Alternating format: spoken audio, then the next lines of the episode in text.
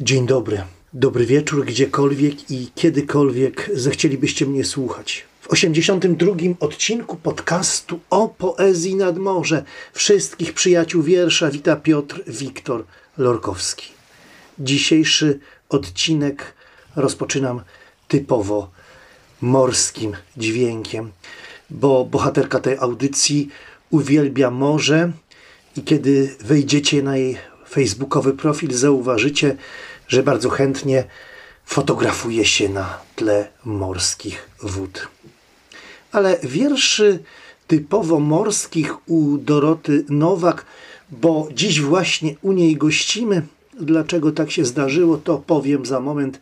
Właśnie wierszy morskich u niej raczej nie znajdziemy. Dorota Nowak należy do autorek, której pisaniu towarzyszę recenzenckim piórem od momentu debiutu, czyli od tomiku na dwa. Po tym tomie nastąpiło Opium, dalej tom pod tytułem Antidotum, zbiór pod tytułem Zarzewie.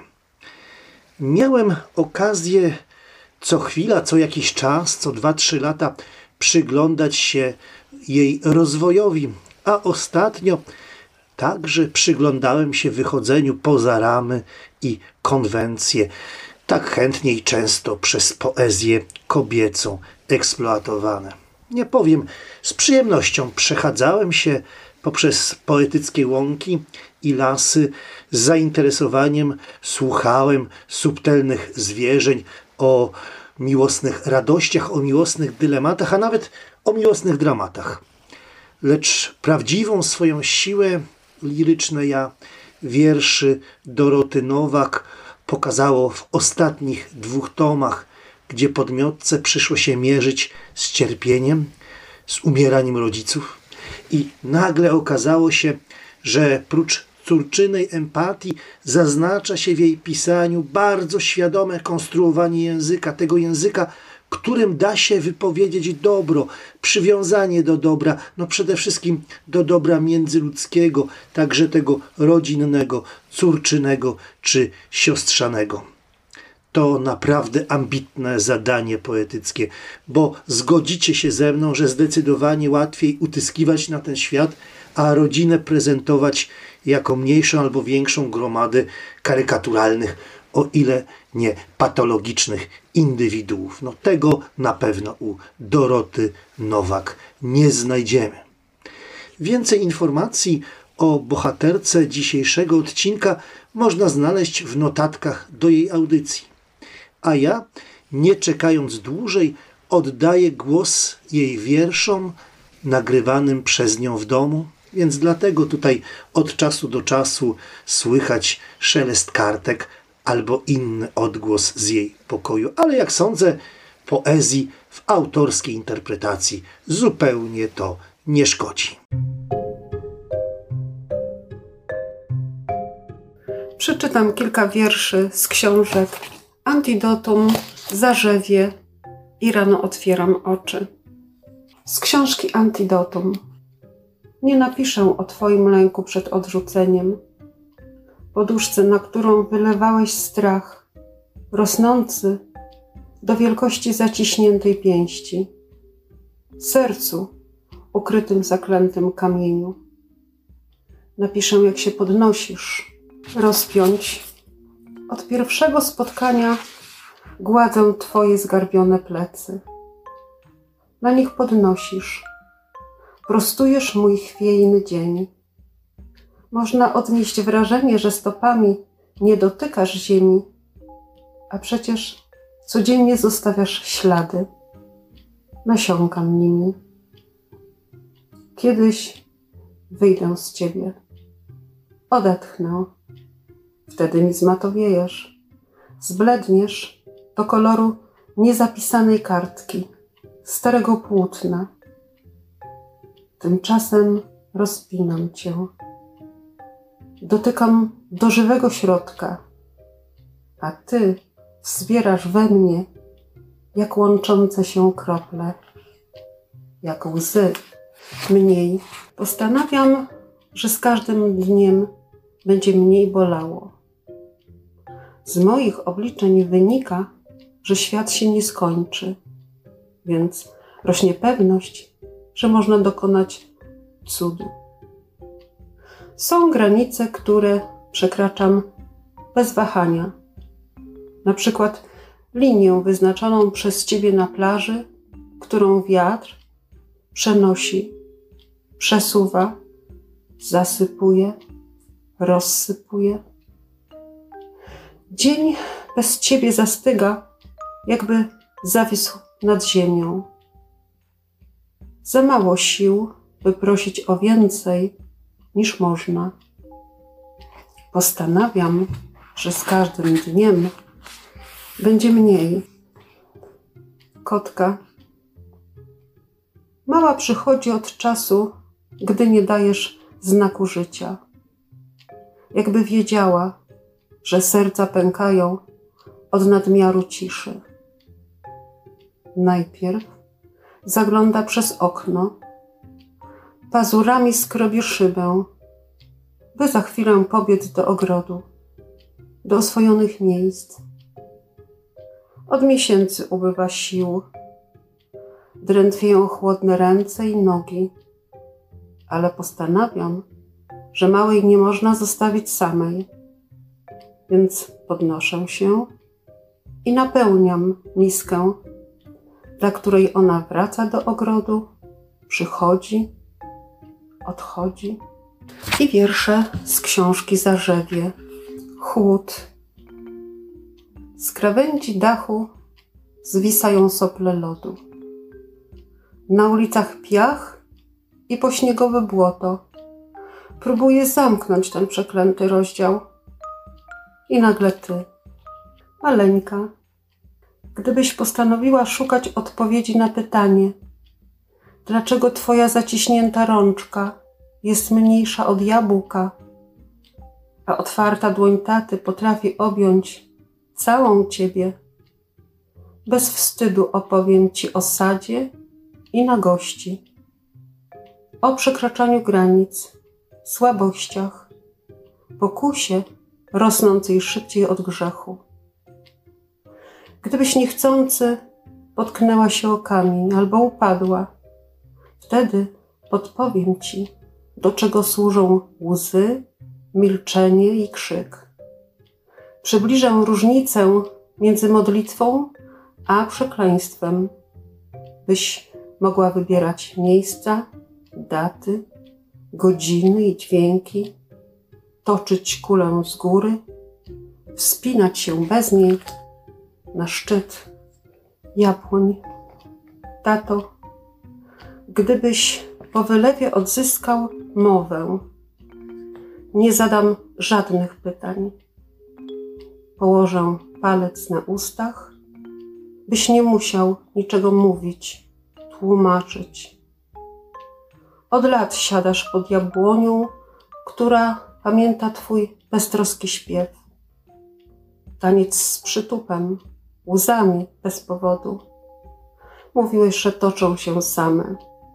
Mamo, gdybyś wstała z łóżka bez kuli u nogi, ciężaru na ramionach, poprowadzę cię do ogrodu.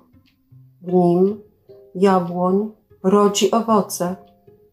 Pszczoły zapylają kwiaty, ślimaki w dawnym tempie zostawiają lepki ślad, któremu tata wciąż od nowa nie może się nadziwić. Gdyby usiąść pod jabłonią, po prostu.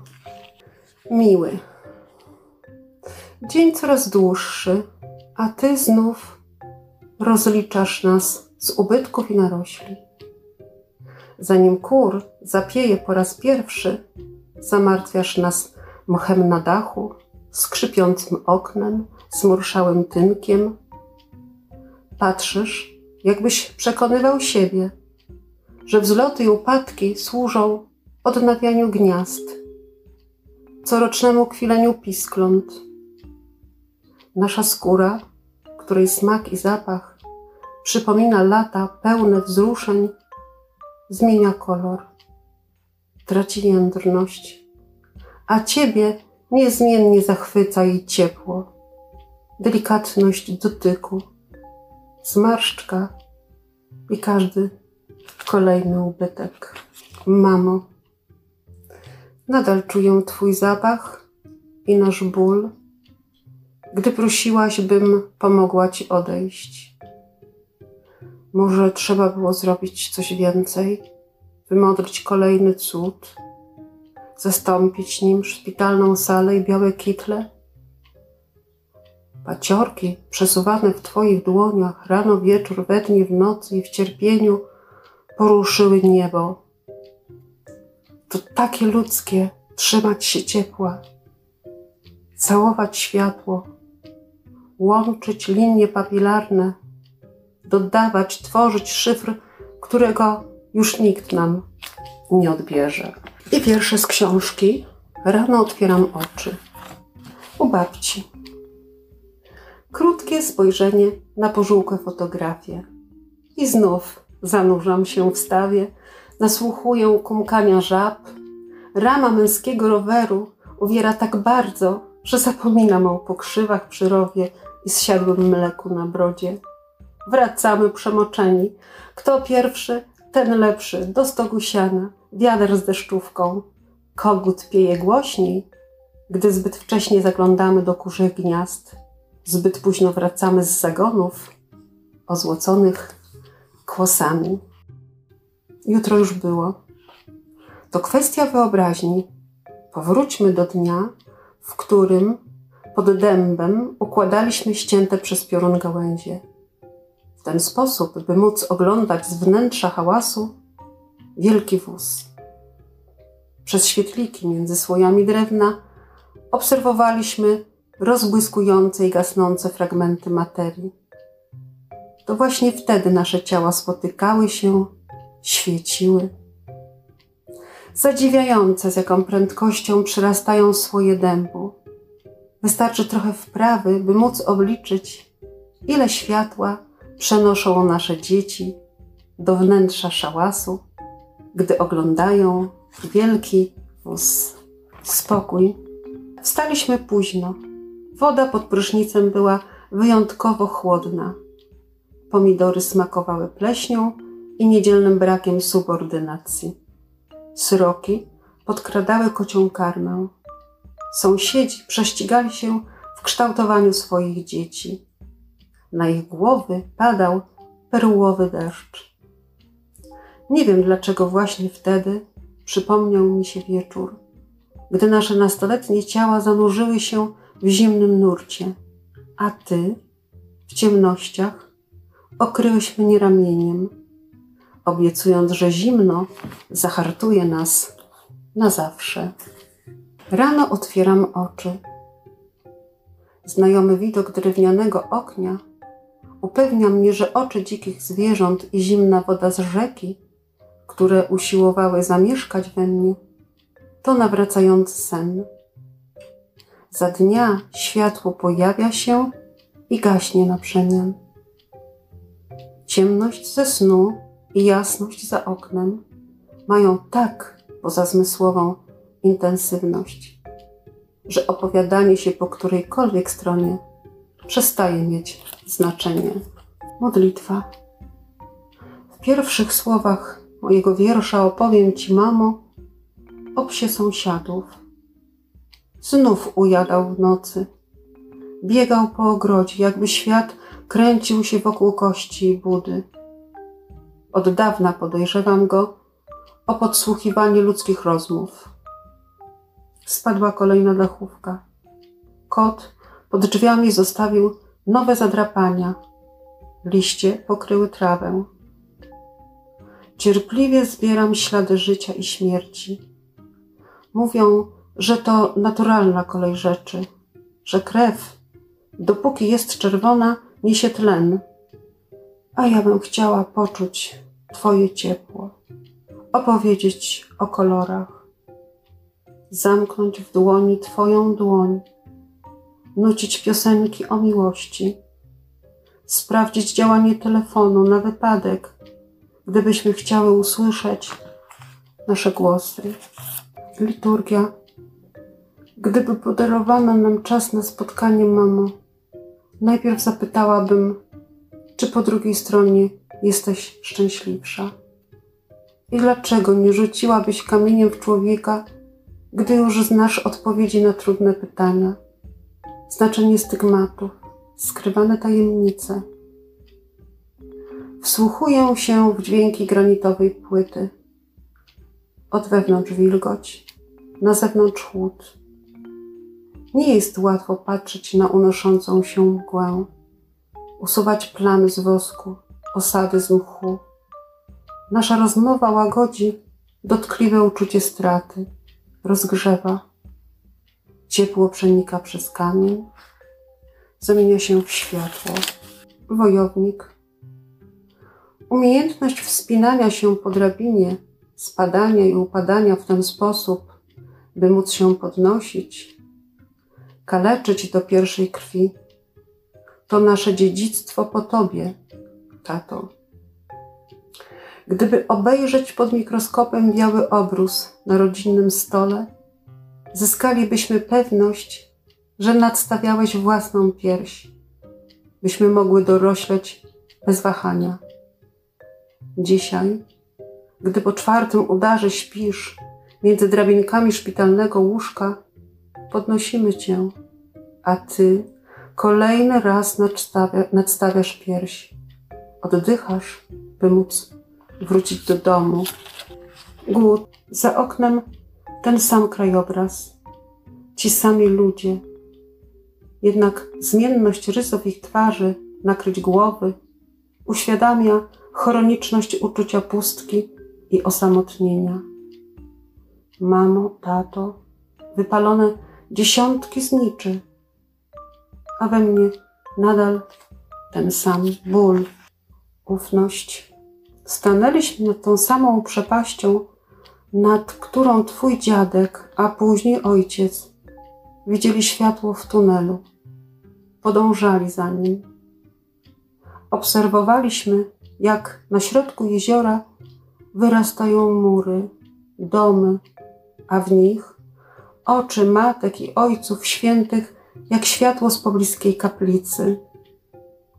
Trzymaliśmy się za ręce.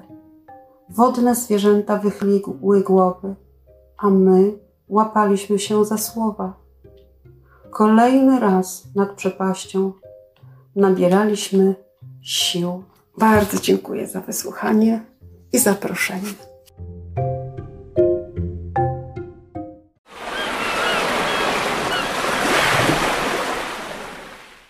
Dziękując poetce za nagranie wierszy, dopowiem jeszcze, że ci, którzy chcieliby przedłużyć znajomość z nią, z jej twórczością, będą mogli spotkać poetkę w kolejnym odcinku wideokastu Krótka Piłka. To wideokast redagowany bardzo ciekawie przez Izabelę Fietkiewicz-Paszek. Link do tego kanału oczywiście znajdziecie w notatkach.